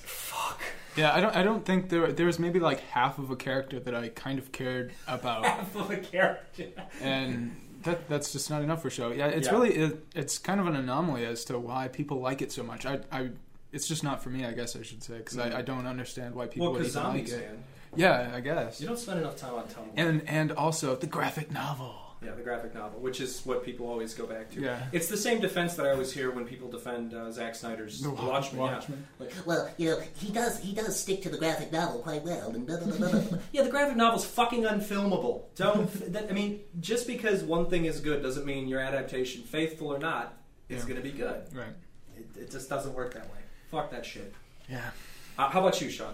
Um, well, I have other plenty- than The Walking Dead. I have plenty of these, uh, in, in- but in terms of TV shows, something that I started out like I, I came a little late to the party on uh, HBO's Girls, um, and I watched the first four episodes in a row, and um, I thought it was really refreshing the way that they talked, and I hadn't seen anything like that on TV for a while, and then I came back to it a while later. And sort of slogged through the second uh, season, and, and it was it was similar to The Walking Dead, where I was just like, I really can't stand these characters anymore. Mhm. Steve? Other Steve? Well, if we're talking about television, and I feel like this isn't fair just because I think everybody has thrown the show under the bus. Uh, Dexter. Oh, yeah. That's. Um, in so much as that it just got so terrible that I would hate watch it, but it also affected the earlier half of that series too. So Hmm. you go back and watch it, and the show sucks in retrospect now, yeah, yeah. Uh, and that's pretty fascinating. Yeah, yeah. like that has never the second the second half is so bad that it ruins the first half. Um, I, I also quit Dexter. I um, I quit after the Jimmy Smits season. I believe. Oh believe. wow! So that was only halfway through the run. Yeah, and from what I've heard from people who stuck it out, they were like, "That was good. You picked a good time to stop. That's that's the good." Yeah, Which is funny because I thought at that point it couldn't get any worse, but boy was I wrong. Apparently. Because I think the season after that is the John Lithgow season, which is like they said that was like a return to form, but really I think it's just because he had such a he just did so well acting as this batshit crazy guy. So he's kind of like his villain in Cliffhanger. Is that what you're saying? yeah, Oh my god! Maybe I should go back. yeah, I mean that was really the only thing that was worth watching that entire season. But mm-hmm. like because of that, and it was such a step up. That was kind of like, oh, well, the show's better now. Yeah. But yeah, they just gave the character of Dexter way too much sympathy, and I mean, it ends. It, it's inflated rot by the time it's done. Like Yeah, it's yeah. unbelievable how bad it got. Oh, One of the biggest problems with that show, uh, and this was apparent in like the, the first and second season, which I think are those are probably considered the best ones, probably. Uh, The most, first season, most of the people who are acting can't really act. and the Uh, production quality is terrible. Yeah, especially considering it's you know it's on a premium channel, Right. And when you compare it to other shows, it's like, Well, ugh. like the talent they have working behind the scenes, like Ernest Dickerson, who Right. works with Spike Lee a lot, was Mhm. a cinematographer and director for a bunch of episodes, and they just there's nothing that signifies his work is on that at all. yeah, it's it's really flat looking. Um, I think the worst is uh, Dexter's sister. Good fucking lord, just The star of the Exorcism of Emily Rose. yeah, and um, star of the American remake of the horror movie REC, Oh yeah. found footage zombie movies. Uh, it's, uh, I mean, maybe she should stick to found footage because the whole thing is, is like you're acting, but you're not supposed to act like you're acting, and she can't act, so that's that's perfect for her.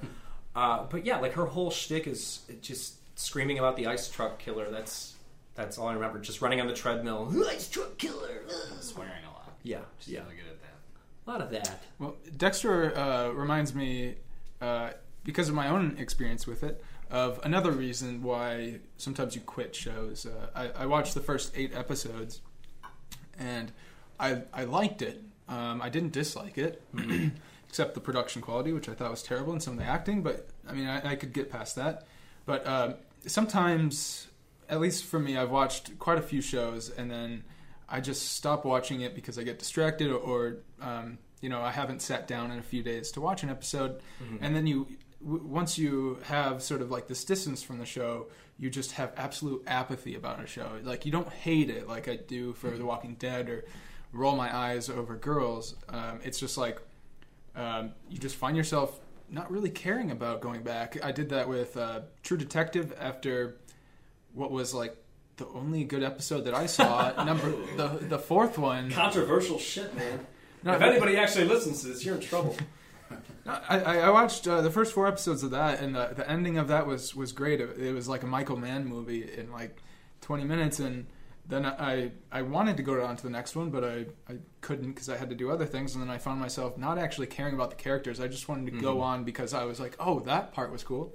Um, I did that with HBO's Looking, which is a perfectly fine show, but it's just it it just becomes kind of milk toast after a while, and it's just like, yes, this is fine, but it's not doing anything else for me. Yeah, just a waste of time. Um, another thing that makes me really hate Dexter in retrospect. Um, have either you guys watched the show Hannibal? So it's an NBC show. Uh, I'm sure the ratings aren't as good. I, it's definitely not as popular. Uh, production value is twice as good. Uh, it's equally campy, and if you just put it on paper, it's completely fucking stupid but it works. It's really, really well done, really well put together.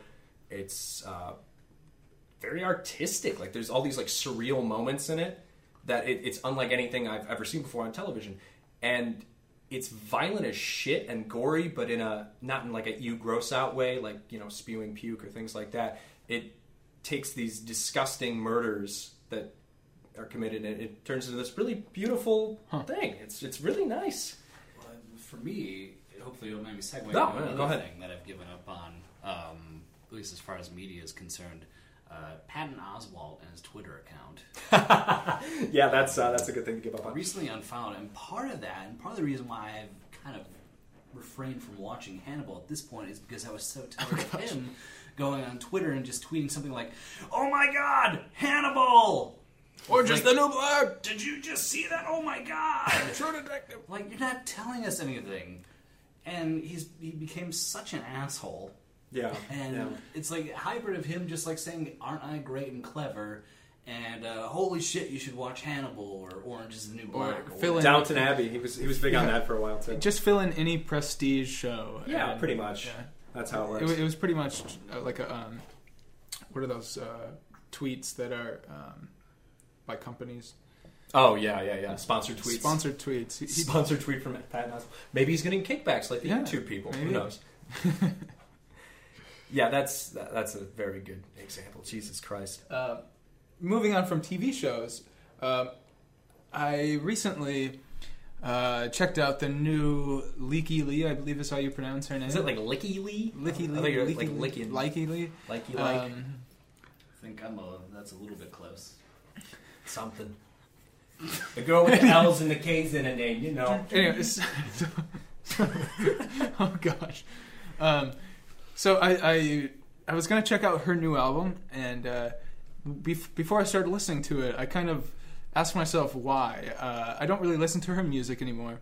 Um, I have her first two albums, and I and I I care for them, especially the first one was solid.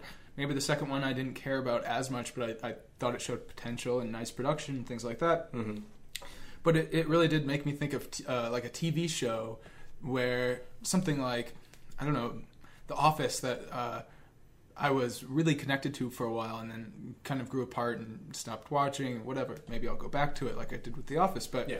um, I started listening to this Leaky Lee album and I I couldn't listen to the whole thing for something that would seemingly be very inoffensive.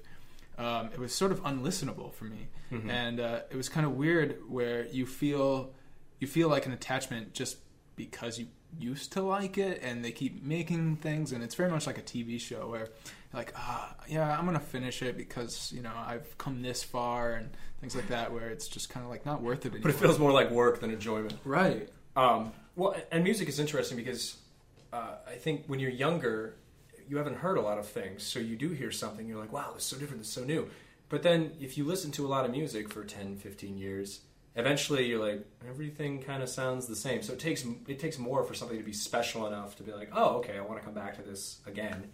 Um, a, a great example too, where you were talking about how uh, you, you felt like it was work and how you had to listen to her because you liked her her past work. Uh, fucking Radiohead, Jesus Christ. um, and I'm sure uh, I'm sure Radiohead doesn't make bad albums at this. Not that I know because I, I didn't I listened to was it Phantom Limbs or something King, King of of Limbs Phantoms. the, the king the king of Phantom, Limits, Phantom uh, Planet yeah Shins, right? yeah there you go there's another band actually now that you say it uh, What a segue. yeah, that was good. but, anyways, I'm sure that album's fine. In Rainbows is fine. There's songs on there that are not horribly offensive. I just don't give a fuck. What the fuck are you doing at this point that's interesting or different? And if you look at their career trajectory, like if you look at, um, in retrospect, the Bends to OK Computer to like you know Kid A Amnesiac, um, I can say, well, I you know I love those albums, and part of it I'm sure was because I was in high school and it was just like, oh my god. Uh, but at the same time, there's clear jumps. There's evolution, and everything is good and it's different. It's own, its own unique thing, but it's still them. Whereas everything since 2004, so we've got a solid decade here of Radiohead doing shit that sounds exactly the same that I don't give a fuck about. Thom Yorke wailing over a drum machine. fuck off. I don't care. Yeah, I don't even think I got around to listening to King of Phantom Limb. Mm. Um, but I, what uh, you talking about, sort of like their their whole uh, catalog, it it makes me think that a lot of this is just like uh, sort of our obsession with constructing narratives with these things, where we have to we have to talk about the the author all the time and Mhm. and think of like this you know this arc of their career, and it's really it, it's unnecessary. Mm-hmm. Yeah. Steve, what do you, what you got for music? Um, Radiohead's actually there, too. but um, I would go with Flaming Lips for me. That's a good Oh one, yeah, too. yeah. Yeah. Similar thing to Radiohead too, where it's like the last couple albums, I don't really give a fuck. Yeah, Well, that and just like all of the gimmicky bullshit that they have to do between Yeah, yeah, albums. yeah, And, Oh, and- don't yeah. even, Jesus. Well, I think like they made a big, um, took a big step back with that War with the Mystics, which was the album that followed Yoshimi Battles the Mhm. Robots. Um, like it just Ugh. wasn't there wasn't enough there to sustain a full length album, Mhm. and like everything they've done since then, if it's between albums or like releasing gummy gummy skulls with like a you know a 24 hour song in it Yeah. and it's just it's getting really annoying and Their their entire like everything they put out now, it's it's just like an extension of the clear hamster ball Mhm. that they did. it's like what stupid wacky thing are the flaming lips gonna do now? And it's crazy though, because like it was really exciting. Because I mean, and I don't think anybody paid attention in the '80s when there's like a bunch of burnouts who were doing psychedelic. Yeah, bullshit. yeah, yeah. But then, like in the '90s, like they got really interesting, and there's this clear evolution, and it led to the soft bulletin, which like I don't think anybody saw that coming from. No. them. And uh, Yoshimi was a very good follow up to that, Mm-hmm. and No, now it's nothing. just kind of like it's all distorted bullshit. I uh, last Flaming Lips album that I bought was they put out something on Record Store Day like three years ago, and it's like a quadruple album. in- yeah, it's kind of like Zaireeka. It's the same thing where it's just them like rubbing their genitals on a glockenspiel for six hours or something. I don't fucking know. just Um, one song. well, I'm, I'm glad though because I never opened it, um, and now it's worth a lot of money. So I think I'm gonna sell it and buy something I give a fuck about. Yeah. I, I think it's still like worth seeing them live if you haven't seen them. Right. Yeah, I fun. agree. But once you've done it once, it's kind of like, all right. Yeah, I'm glad I saw him when I saw him. I saw him Coachella like ten years ago. That's all I need. He did he did the, the hamster ball. He poured blood on himself and sang "Happy Birthday." I got the whole song and dance. That's that's all I Right. need. Yeah, um, and before we move on from music, another thing um, that this brings up is solo careers, where uh, you're attached to a band that uh, you know you've listened to for a long time, and then they break up, and then you have the the lead singer or some other solo artist uh, break out and go on to their own. Um, and one that I can think of is Stephen Malkmus of Pavement, who has quite a large solo career now. Uh, it's larger than Pavement's um, Yep. catalog at this point. And for a while, it was like uh, it, it was it was a nice supplement for uh, Pavement's work. But it's sort of like ev- every album that comes out, it's sort of exhausting to even try and go back and listen to it and get into it because it sort of takes a lot and it's not always worth it. There's a good song here or there, but Yeah, I think you could take every Stephen Malkmus slash Stephen Malkmus and the Jicks record from I don't know past ten years or so, and if you, you could probably take like one or two tracks from each one and make a decent album out of it. Because that's that's how it feels. It's just like oh, there's a couple good tracks on here, and then everything else will be. Ugh. yeah, and, and you know some of the style from Pavement um, is still there, but it, you know it's it's not always like I said worth it. Yep, yep. Uh, I was thinking of uh, Bob Pollard and Guided by Voices too. That's uh, another, or uh, Frank Black and the uh, Pixies. Pixies, which I, I don't know if I can say that anymore because the last Pixies album. But uh, let's not talk about that one. Holy shit! Sting. Sting. you don't like you don't like Desert Rose, you son of a bitch. a dream of rain. Sorry. I think it's just always the stuff that like I, it's easy to throw Sting under the bus. I don't even know why I mentioned it, but Yeah, it's, like, um, well, I just watched Urgh: A Music War, which is a, a documentary from the early '80s where all these like post-punk new wave bands. It's just concert clips, and the Police are on there twice, and it's kind of like right before they really broke out into the mainstream. Mm-hmm. But like they were really, they were cool. Yeah, they yeah. were really good. and it's like shortly before Synchronicity came out, and they got all stingified, and then Fields of Gold and all that bullshit. And it's kind of like, wow, like if he would have stayed on that trajectory, like we would be talking about Sting in a totally different way right now. That's too bad. Speaking of the seventies and eighties, What if Sting was cool? I don't know the Um, kind of world that would be. I don't know. that reminds me of uh, David Byrne's career. How do you feel about his solo career? I think I'm in the minority. I really have enjoyed a lot of his solo career. Not all of it, because it's kind of like with Steve Malkmus, like it's almost exhausting because there's a lot more. Yeah, there's a lot there going on. talking head stuff. But um, I think that it kind of toes the line. I think where you're kind of reminded of why you like David Byrne and Talking Heads in the first place. But like he's still doing interesting stuff. He's not compromising his art, his artistic quality or whatever. Did I say that weird? um, Just thinking of We George, understand you, Stephen. I'm just thinking of George Costanza, yeah. artistic integrity. Oh, artistic integrity, yeah. Um, and like I saw David Byrne solo live. This was ten years ago already, but it was honestly the best show I've ever been to. Hmm. And part of that was because I wound up enjoying the David Byrne solo stuff that he was doing. Yeah. I think that album he just did with Saint Vincent like two mm-hmm. years ago. I thought that was really good. Well, and that brings up a good point too, where a lot of times with solo records from people from famous bands like frontman, frontmen or whatever, you think it's just going to be a continuation, like they're the driving force behind a band like Pavement or the Pixies or something like that. And what you end up getting is a, a watered down version of that, or they just fly off the fucking handle because there's no one standing next to them going, "No, don't do that, do this." Um, and David Byrne's a good example because uh, you brought up the St. Vincent album, which I don't even like St. Vincent that much, and I I've heard tracks from that. It's it's good. It's good. Mm. And he did a record with Brian Eno, like Oh yeah, A couple years one with, ago. uh, Brian Eno. Oh, that, that's yeah, that's a really good record it's amazing. because it's not just David Byrne, you know, sitting around in the studio going, "I'm going to do whatever the fuck I want." It's you know going, No, don't do that. or that's my Brian. I don't know if that's. Yeah, well, if anything, I think he's I more collaborative now than he was when he was in Talking Heads, when he just kind of like took Right. things over. hmm Um, so yeah, like he's still producing good work. Some of it, like the solo albums, I think that are just him in name, get a little long. So it's kind of like he has like maybe five good songs, but he records fifteen. Yeah, yeah. Yeah. Huh. Uh, how about how about books? Is there any books you've given up on? Uh, there are more books than I would care to name, uh, but what this brings to You mind, more educated, Sean. what what this brings to mind is is uh, not a book I've given up on, but rather a book I wish I would have given up on, um, which was The Brothers Karamazov, um, a book that I well I had read uh, Crime and Punishment and I loved it. It's one of my favorite books. And then so I was like, okay, this is supposed to be the masterwork. So I read that, and you know, it's like thousand pages or whatever it is, and I don't I don't know that I actually enjoyed any of it.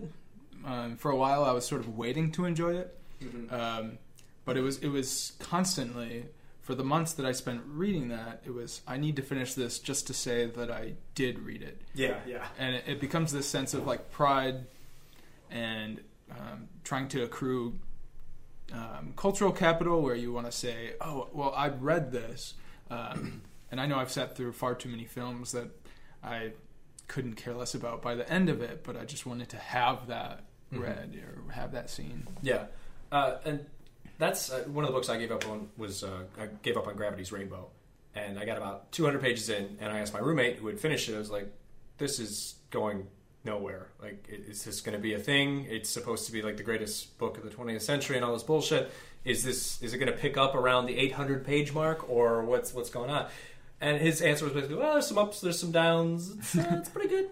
That's that's not enough because 800 page book that's that's an investment, especially when Right. it's Thomas Pynchon. I mean, Jesus, it's not exactly an easy read. Um, books are easy to give up on because Right. it's such an investment. And a discipline. Yeah.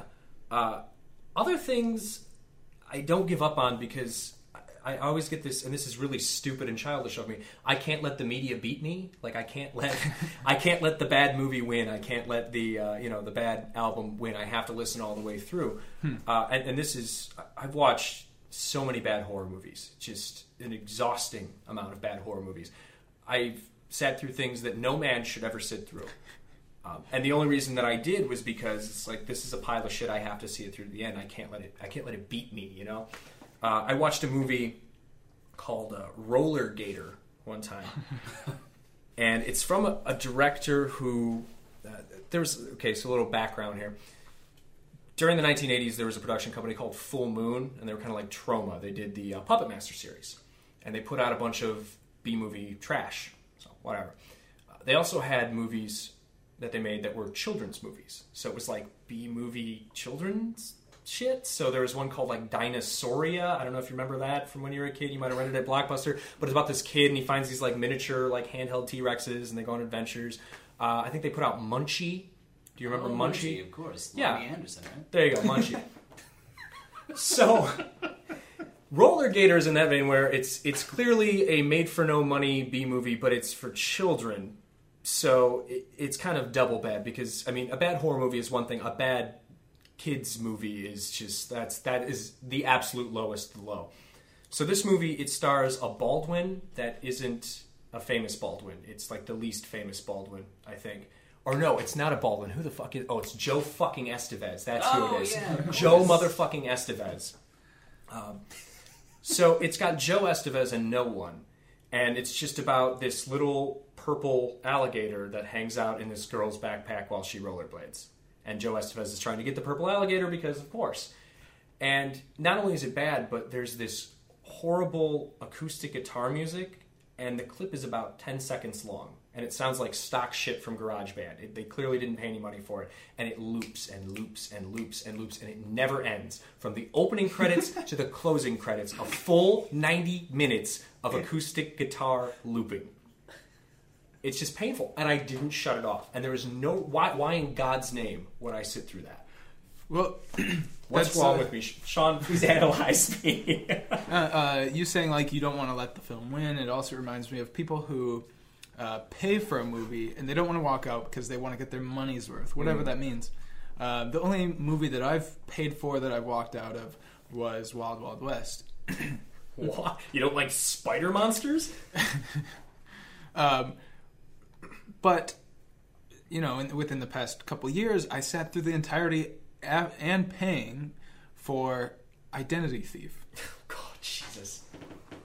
I, I, you know, I obviously wish I would have walked out. If you get out of the film before you see Melissa McCarthy cry sincerely in that movie, you win. So what you're telling me is you didn't see Tammy. Is that what you're saying? You didn't If see anybody Tammy? out there is about to go see Tammy, just keep that in mind. Just I'd ra- I'd rather watch Wild Wild West three times right now than watch I, Identity I would agree with that. I would rather be locked in a room watching Wild Wild West on a loop than watch fucking Identity Thief. What a goddamn train wreck. Um, yeah, so I guess we're, we're running a little close on time. So let's real quick. Let's run through some of the new stuff on the website, stuff that we're working on. Um, I guess I'll go first because I got shit up right now because uh, you guys are a bunch of slackers.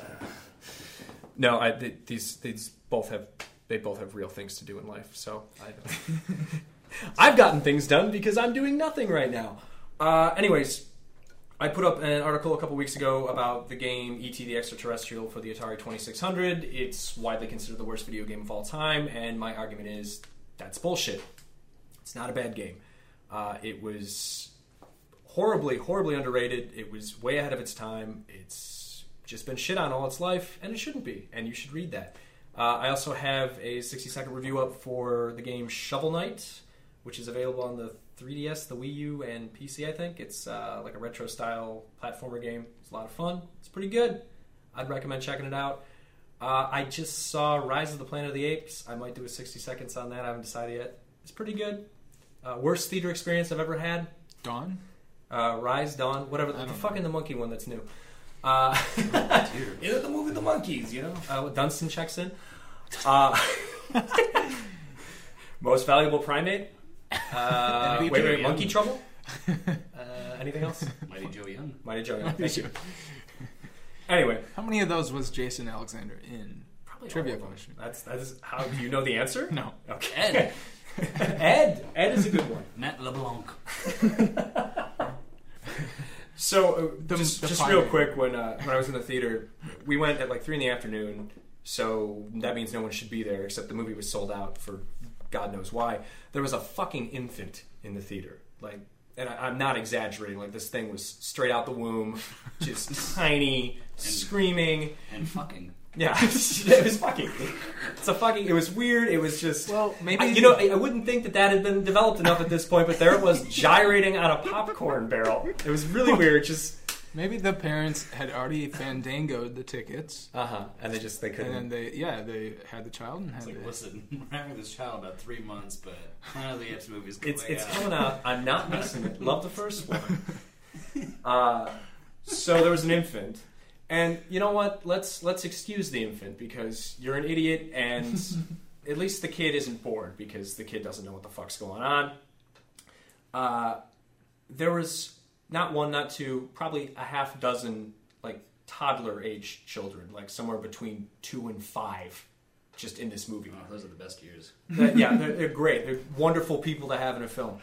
Uh, you know, try try and enjoy a little little monkey action, and uh, I, I can't because I've got kids crawling all over the place and screaming their head off. Uh, so maybe maybe you're a great parent and you sat down with your two year old child and you explained, you know, talk about violence and how monkeys aren't really scary and they're not going to take over the world, and you did all these things. So it's okay to bring your kid to Planet of the Apes. That's fine. Here's the problem: eighty percent of the dialogue in that movie, it's subtitled because the monkeys they grunt and they do hand gestures and I mean the only one who really talks is Caesar and then that's that's about it. So your kid can't fucking read, I can tell you that. Probably. uh, so of course they're gonna be bored because there's there's a few really great action scenes, but like the whole middle is just, you know, monkeys saying, Not all ape good, some ape bad, not all human bad, some human good. But in subtitles, kids can't read shit, so they're just going nuts. So that was my theater experience. And oh, and there was also a woman who laughed at everything. everything. Every time a fucking gorilla would come on screen, she'd be like, ah! yeah. All of probably my worst theater experiences have been somebody like that. That's Mm-hmm. that's the worst for me. Yeah, that's pretty rough. So I saw that. I might do a review. If I don't do a review on that, I'm going to do one on Obvious Child, which I'm seeing tomorrow. So uh, we'll see whichever the one I feel like talking about, I guess. Uh, Sean, what are you, what are you doing? Uh, well, like I said earlier, um, my Academy for the Underrated True Lies 20th anniversary piece should be up um, the 17th of July tomorrow. Um, other than that, I think I might try to do a piece that um, speaks to my love for doo-wop music. Um, probably just like a favorite doo-wop songs, a couple paragraphs here and there, something fairly light. Good stuff. Steve, what are you doing? Uh, right now, I'm in the midst of uh, working on a piece about Taco, uh, the uh, one-hit wonder from the '80s who does "Putting on the Ritz." um, I'm not really going to spend too much time talking about "Put on the Ritz," but like I've always been fascinated by him as a character because I, you know, he literally just disappears from the scene, and he's fucking creepy as hell. He's very creepy. Very Um, and really hard to track down research on. So I'm trying to figure out like who this fucking guy is, and uh, I have a few videos I'm gonna be sharing. Like he wrote like an anti-cryogenic song. What? Is that a problem? Is that something we need to address? Apparently, like that's like the, it was the big thing he did after fucking putting on the Ritz. Don't freeze me, baby. Is that the, that's It's called Super Physical Resurrection. Wow. Um, That's with a really bizarre music video. that sounds like a DC comic angle or something. Wait. And I also like not to harp on this too much, but like, there's the putting on the Ritz music video. Mhm. Apparently, the version that went out to U.S. audiences on MTV was edited. I didn't realize how heavily edited this music video is. But there's that line in the song where he's like, "Trying hard to look like Gary Cooper," and they like zoom in on an actual picture of Gary Cooper. It always seemed very odd. Yeah. That's because in the actual music video, which was produced in Germany, when they do like that Gary Cooper super duper line, they actually have two minstrel dancers, like in oh. blackface. Oh. Oh, and then there's a Taco. whole oh, scene where they have the minstrels just like tap dancing in the music video. And if you see the American edited version, you realize there's this really awkward zoom in on Taco while he's singing a certain line. There's like clearly stuff being cut off like to the right of him Oh, and it's because there's minstrels dancing behind him. because blackface. Yeah. Well, uh, we say you're having trouble with research, so you know if, if you're a non-edible taco scholar uh, and you want to help Steve out, I guess you can shoot him an email. Yeah. I love That'd be a good career. scholars. Non, yeah, non-edible taco scholars, non-edible scholars. Well, once once I finish my master's degree, I hope to become an edible scholar. I'm going to change my uh, my body into mayonnaise. Uh, on that note, I guess that pretty much wraps it up for this week. We'll be back hopefully in two weeks that's the plan, I think. Uh, unless something interesting happens, but nothing's fucking going on right now. So uh, yeah, I'm Steve, and this is the other Steve. That's, that's Sean right there. And. Uh,